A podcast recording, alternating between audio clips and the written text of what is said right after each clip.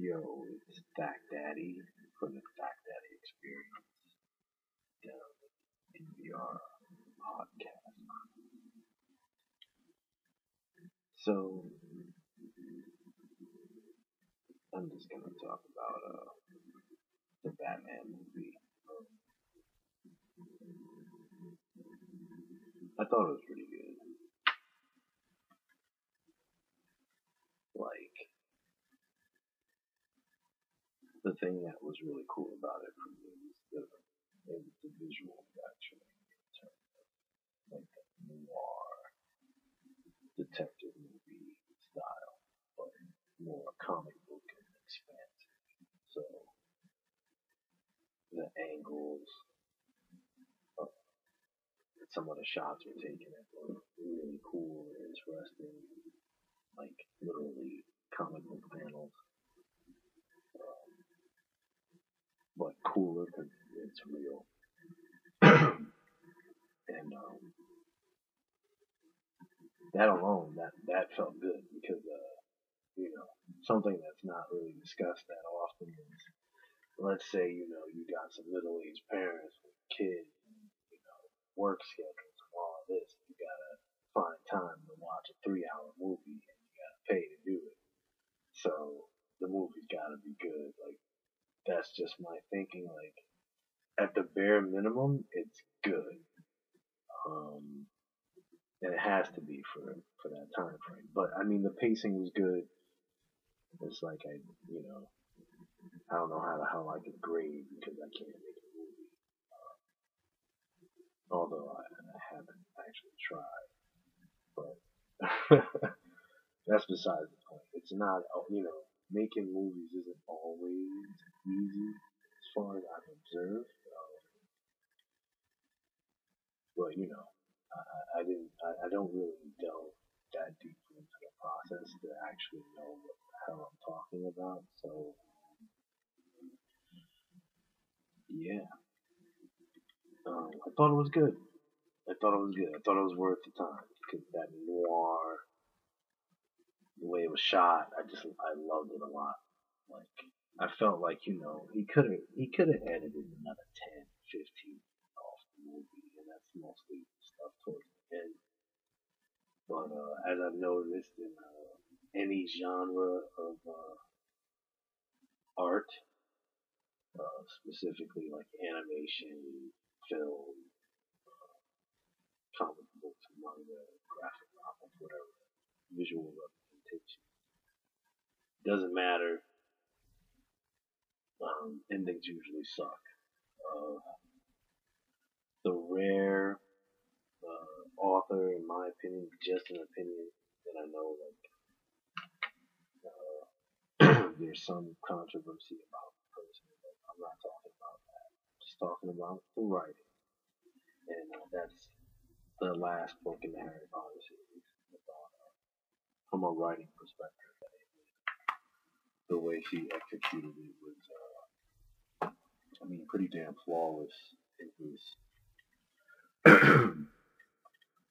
you know, one of the few satisfying all storytelling stuff. Uh, and yeah, I digress. I naturally digress. Program. um, the detective aspects were pretty awesome. I mean, I know they kind of took a page out of uh, the director Nolan's book. But Batman's always kind of been dark and weird, and I mean, you gotta admit, it is a little weird. You got billions of dollars, but you know, you trained yourself to be this kind of human weapon out there fighting people and shit. it's just looking bummed out. Um,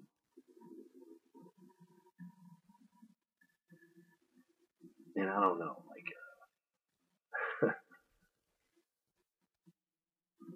I would really like. Uh, I love that Mark Millar do like a, a Batman story or something.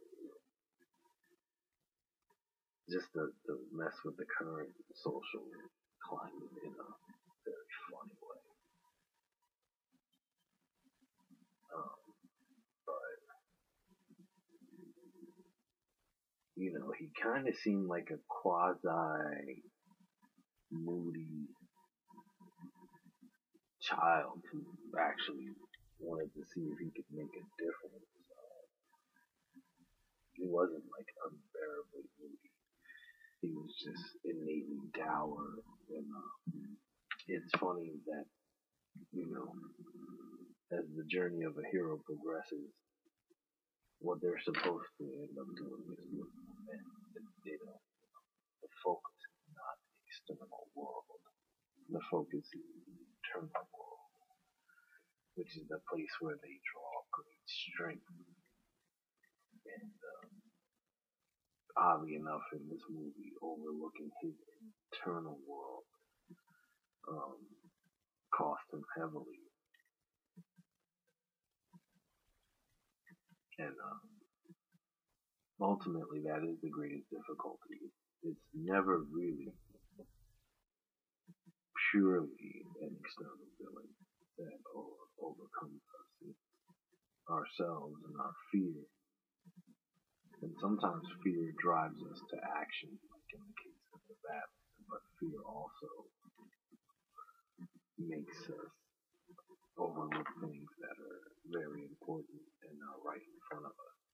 And uh, that's why I find the word obvious a curious word because the majority of the time, what is obvious to one is clearly not obvious to another. So obvious is relative to the observer. So when individuals are making assessments of things, um, the assessments are always within the context of their perspective. That that's it. So, um, depending on the context, you know, certain perspectives arise. Uh, in the case of this, you know, this is like the second year that Bruce Wayne is being the Batman and um, it's just uh, it's very dour. It's, it's very dark and gloomy, and you know, it's a city eating itself alive, rotting away from the inside. All the way it's shot, it just has that feeling. It's like the city gave birth to Batman. Like it just had to you know, billionaire, vigilante, genius. um, but uh, the thing is that uh, the kind of you know with the music, which is great, was absolutely great, and uh, the the violent scenes, particularly in the Riddler, because um, I mean, the outfit was like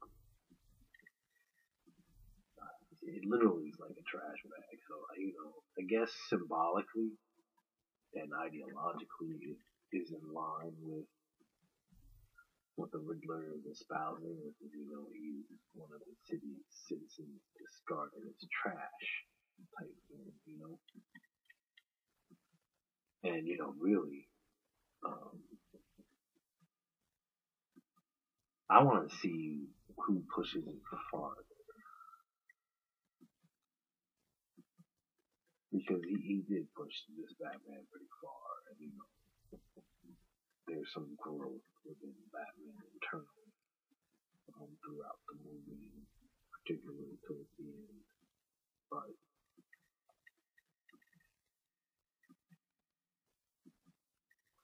what's interesting is, um, you know, we're kind of getting into that sphere of tension and civilization. You know, things either advance and develop or break into chaos and are lost and reclaimed by some other empirical force. Um, basically, what I'm saying excuse me, is that um, like the psychology of the masses, like uh, like you know, we've been through this pandemic, we've through everything that comes with adhering to protocols for a pandemic. You know, people have had health issues, financial issues, unemployment issues. You know, people are more violent, more car crashes. There's just stuff going on. People are stressed, and this movie kind of like captured that stress. like you know, like you felt like uh, Batman and a lot of a lot of other characters. You were like, yeah, I know that feeling. Like, um, and you know, maybe that's why you know Batman won't ever outdo something like No Way Home, which you know, totally different topic, but Peter Parker is a totally different type of hero from a Batman. Um, again, because the city is what gave birth to Batman. I mean, I said Batman. the city gave birth to Batman. That's why, you know, he's the way he is. He's, he's a city hero, except he's a billionaire. So, you know, on the one hand, you could say he's privileged, but I mean, I don't think it's a privilege to, you know, have to fight all these people, It's all the criminals, just fighting them night after night, day after day. Um, you know, in, in that sense, I mean, it is selfish in a way because, you know, he, he literally wants to take vengeance upon uh, psychology which is criminality, which is violence, and yet the only way he can come up with to counter it is to be violent. and, you know, excluding the whole not killing people, no guns type thing. Um, you know, violence is violence someone laying hands on another person in a hostile, vicious way. Um, you know, Batman goes out and kicks the shit out of criminals at night. you know, even when they see the thing go up, they're like, ah, nah, you know, I was gonna do that that crime, but I think I'm better off just walking away because that that Batman dude. Um, that Batman dude is too much. So, but it, it's crazy, and you know, up against basically the Riddler.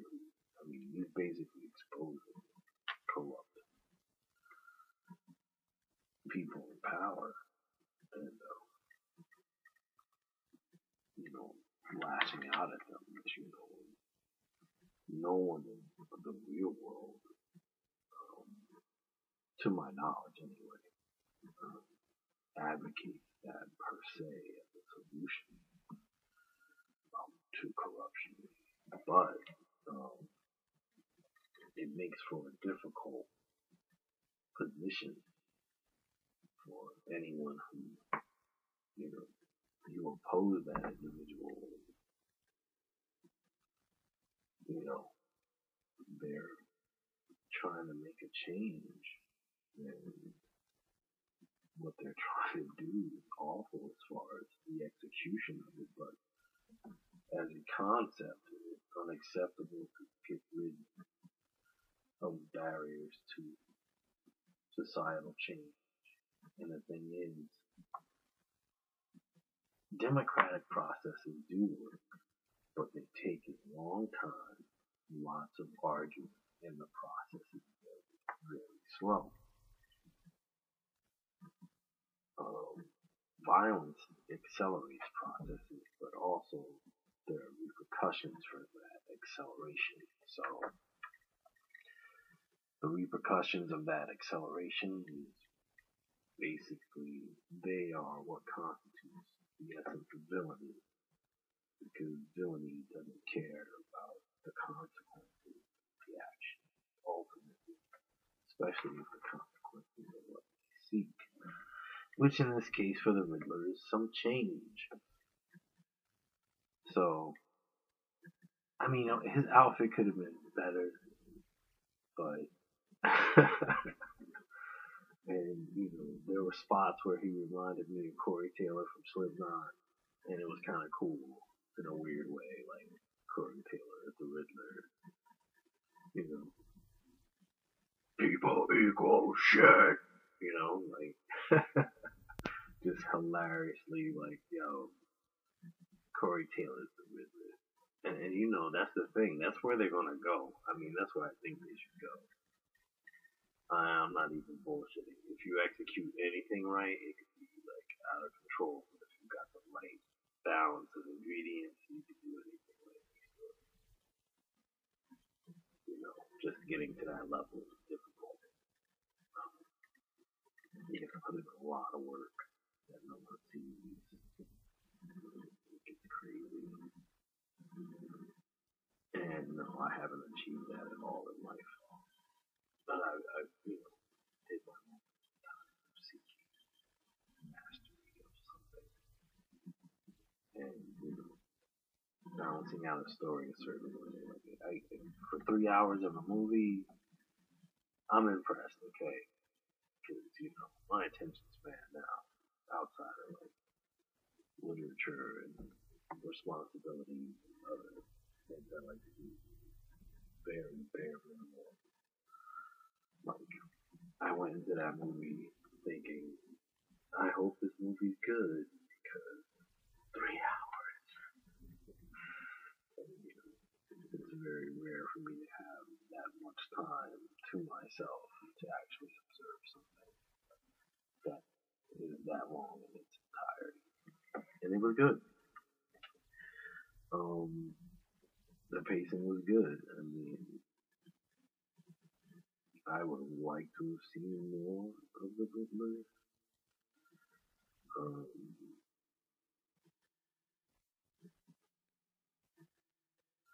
and I don't know. I really feel like you know he was lacking some flair. Like maybe they could have used a different green. I don't know. Maybe you know. I've been. I get very interested in things visually, so I mean, content wise, it was, it was pretty awesome, to be honest. Like, you know, as a movie. Like, except for the last few minutes, you know, sometimes, you know, you get a little beef with the ending because, you know, you gotta pee. You know, it, nature calls. It just happens and shit. But, uh, I just felt like, you know, because I, I was I was obviously invested in the time, so I just was like, yo, the last few months you could have did something different. Everything was so smooth, and then you know at the same time, endings just suck. Like it's hard to really pull off a great ending. Um, to anything, it's just difficult.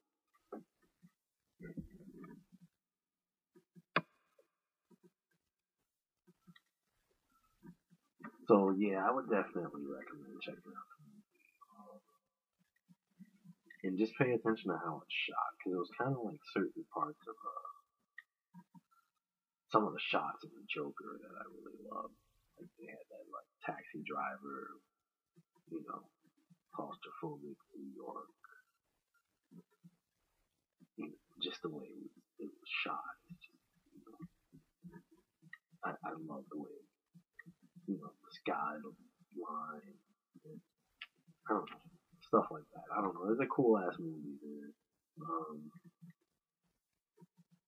and you know, I think they're really painting uh, that universe into a corner where you know in the real world, we don't have answers. So how are you to even approximate an answer to, you know, the current malaise of modern American society and possibly global society in general? But immediately and specifically American society, like, you know, it is morally wrong for the Riddler to kill anyone. And it's also illegal for Batman to run around and beat people up. You know, um, that the line between hero and villain grows thinner and thinner by the day. Um, and, you know, yeah, you could say like the rise of the anti-hero, but really like the only real anti-hero that I know and that I still feel like needs like an ultimate version of him represented in cinema, animation, whichever is the Punisher. Technically, people consider the Punisher a hero, but the Punisher, he kills motherfuckers. He kills people. Like he, he you know, like uh, besides the whole mask and money thing, Punisher is like Batman, but he kills people.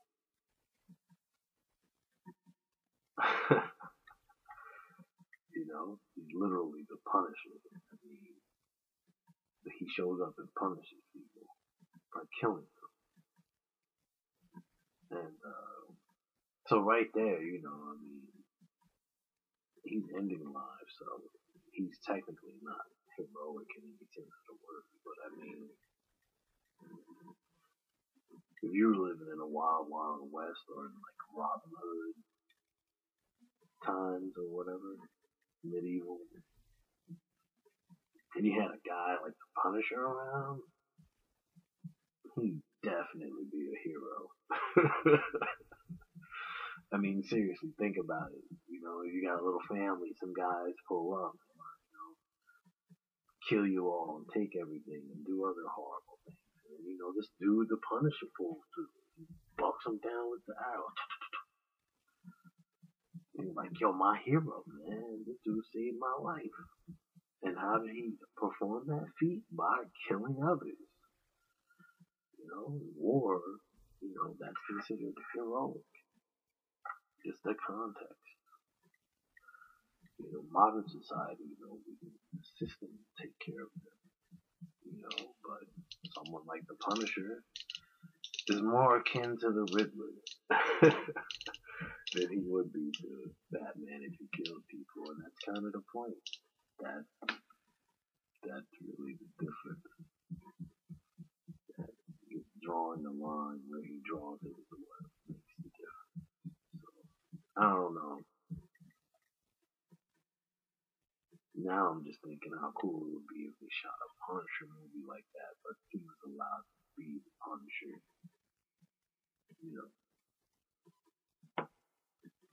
I mean, one of these streaming places. I know Netflix did one. I haven't watched it, so I, I might actually decide to watch it.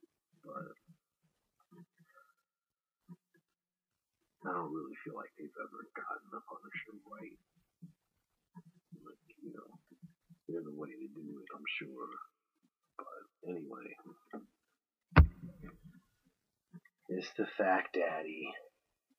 I'm a little lethargic with all the rain, but Batman was a cool ass movie, but they should make a better Punisher movie, man. telling you. Or whatever series. I, I don't care. I mean, like I'll admit, I didn't watch this other one, so this guy might have been awesome shit. But um, I don't know. I really feel like you could have a field day with the Punisher as a character. So anyway, Stack Daddy out. Peace. Enjoy life.